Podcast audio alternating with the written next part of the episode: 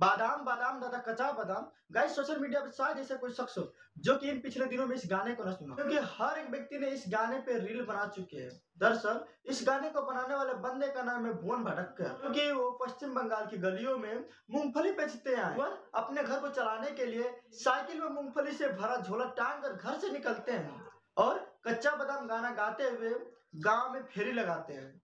भुवन रोज दिन के तीन से चार किलो मूंगफली बेचते हुए मुश्किल से 200 से 250 रुपए ही कमा पाते थे। लेकिन अब उनका कच्चा बादाम गाना इतने ज़्यादा फ़ेमस हो गया और तो और कच्चा बादाम गाना रिलीज़ भी हो चुका है। जो बंदा 200 से 250 रुपए कमाता था, वो अब लाखों में खेल रहा है। Guys that's power of social media और ऐसे ही अमेजिंग वीडियो पाने के लिए हमारे चैनल को सब्सक्राइब करना ना भूलेगा तब तक के लिए मिलते हैं अगले वीडियो में।